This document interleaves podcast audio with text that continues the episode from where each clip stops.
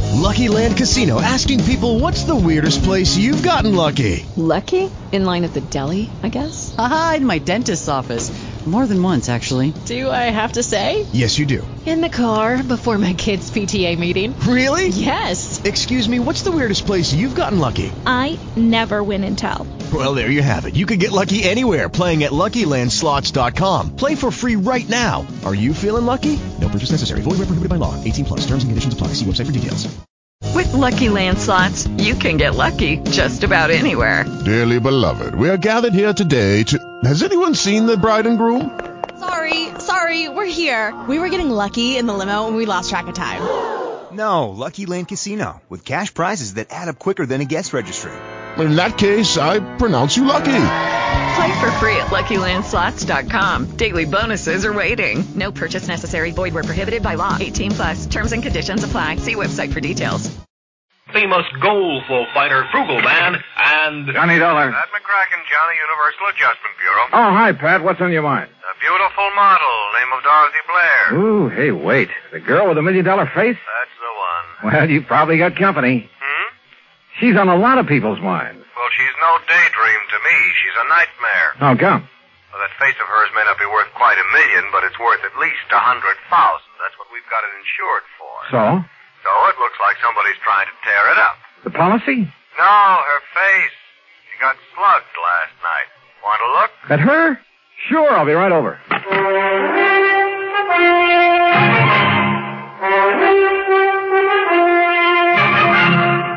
Bob Bailey in the exciting adventures of the man with the action packed expense account. America's fabulous freelance insurance investigator. Yours truly, Johnny Dollar. And now, Act One of Yours Truly, Johnny Dollar.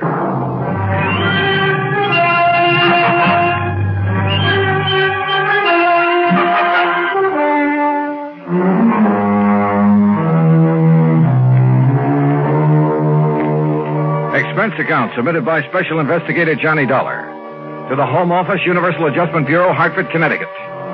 Following is an account of expenses incurred during my investigation of the model picture matter. Expense account item one, a dollar twenty for a taxi from my apartment to your office, Pat, where I picked up Dorothy Blair's address, then headed for New York. That's item two, thirty-six twenty. I arrived at her apartment just as the doctor left. Even with a couple of bandages on her face, I think you got a bargain, Pat, insuring it for only a hundred thousand. I guess I'm lucky, Mr. Dollar. My doctor says there won't be any permanent scars. Well, uh, just what happened, Miss Blair? Well, I came home last evening about dinner time.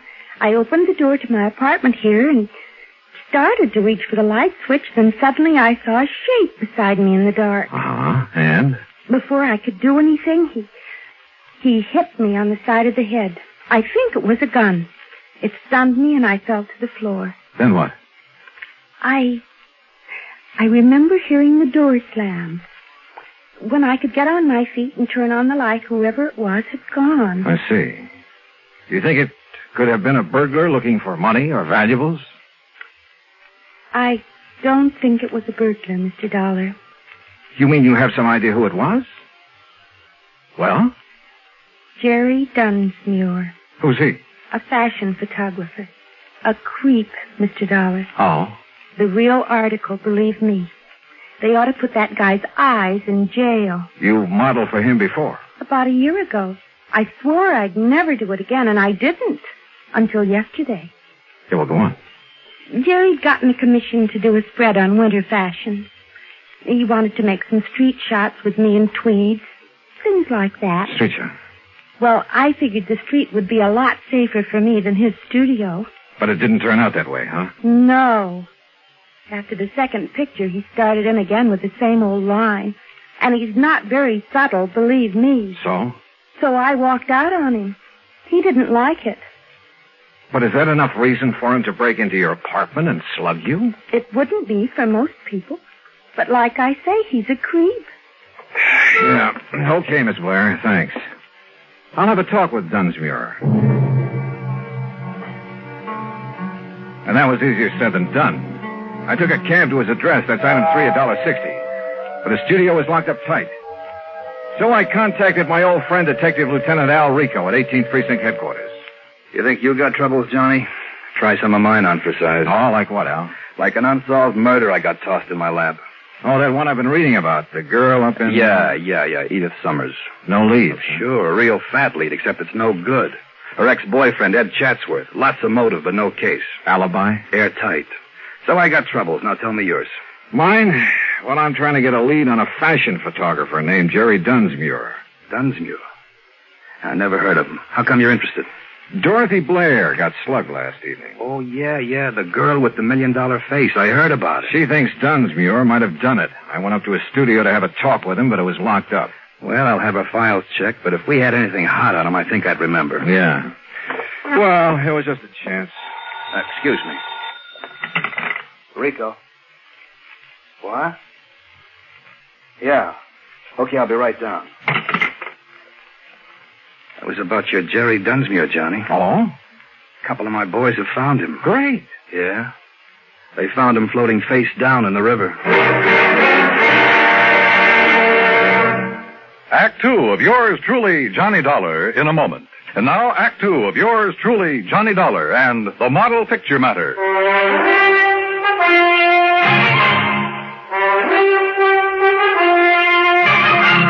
Expense account item four, a dollar eighty. Cab fare back to Dorothy Blair's apartment. She had company.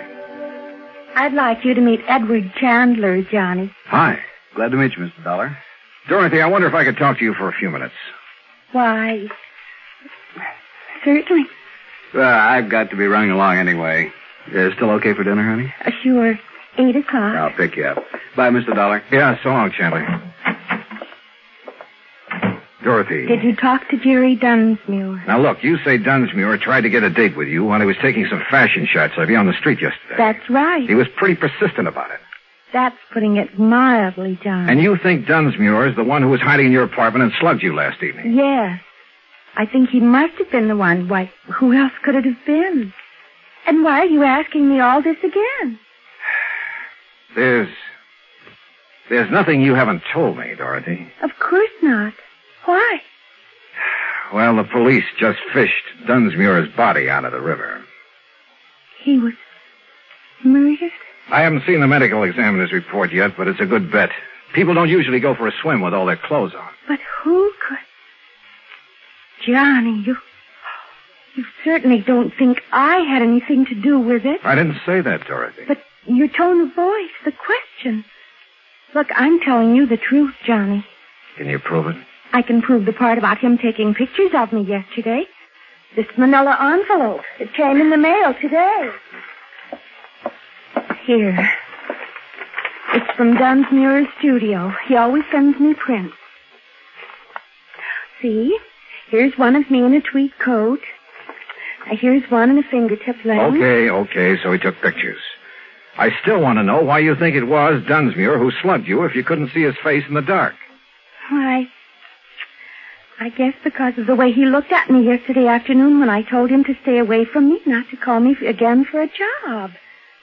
Oh, Johnny, believe me. You didn't see him after that, huh?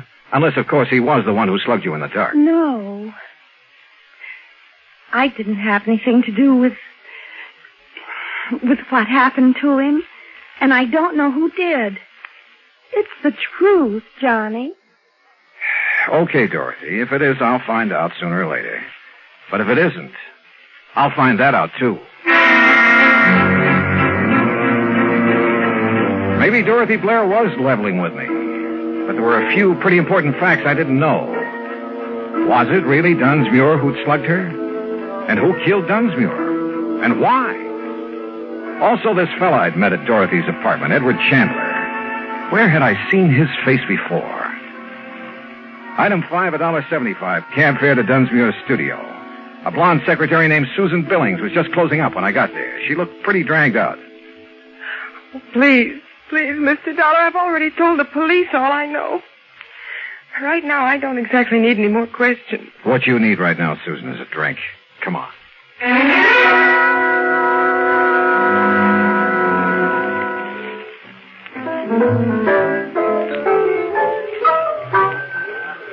Feeling better, Susan? Oh, yes. Thanks. But I I really don't know anything that would help you, Mr. Dollar. How long did you work for Jerry Dunsmuir? About a year. And you can't think of anyone who'd have reason to kill him? Nobody. You know he had uh, quite a reputation for being sort of uh, eager with some of the models. That was a long time ago, Mr. Dollar. He changed. Not according to Dorothy Blair. I'm not interested in Dorothy Blair or lies about Jerry. Tell me, do you happen to know a man named Edward Chandler? I met him at her apartment. No. Did Jerry Dunsmuir ever mention him? Not that I remember. Hmm. So you think Dunsmuir had straightened himself out, Annie? I know he had. How can you be sure? He told me. Oh, but You look, see, I- Mr. Dollar, Jerry and I, we were going to be married.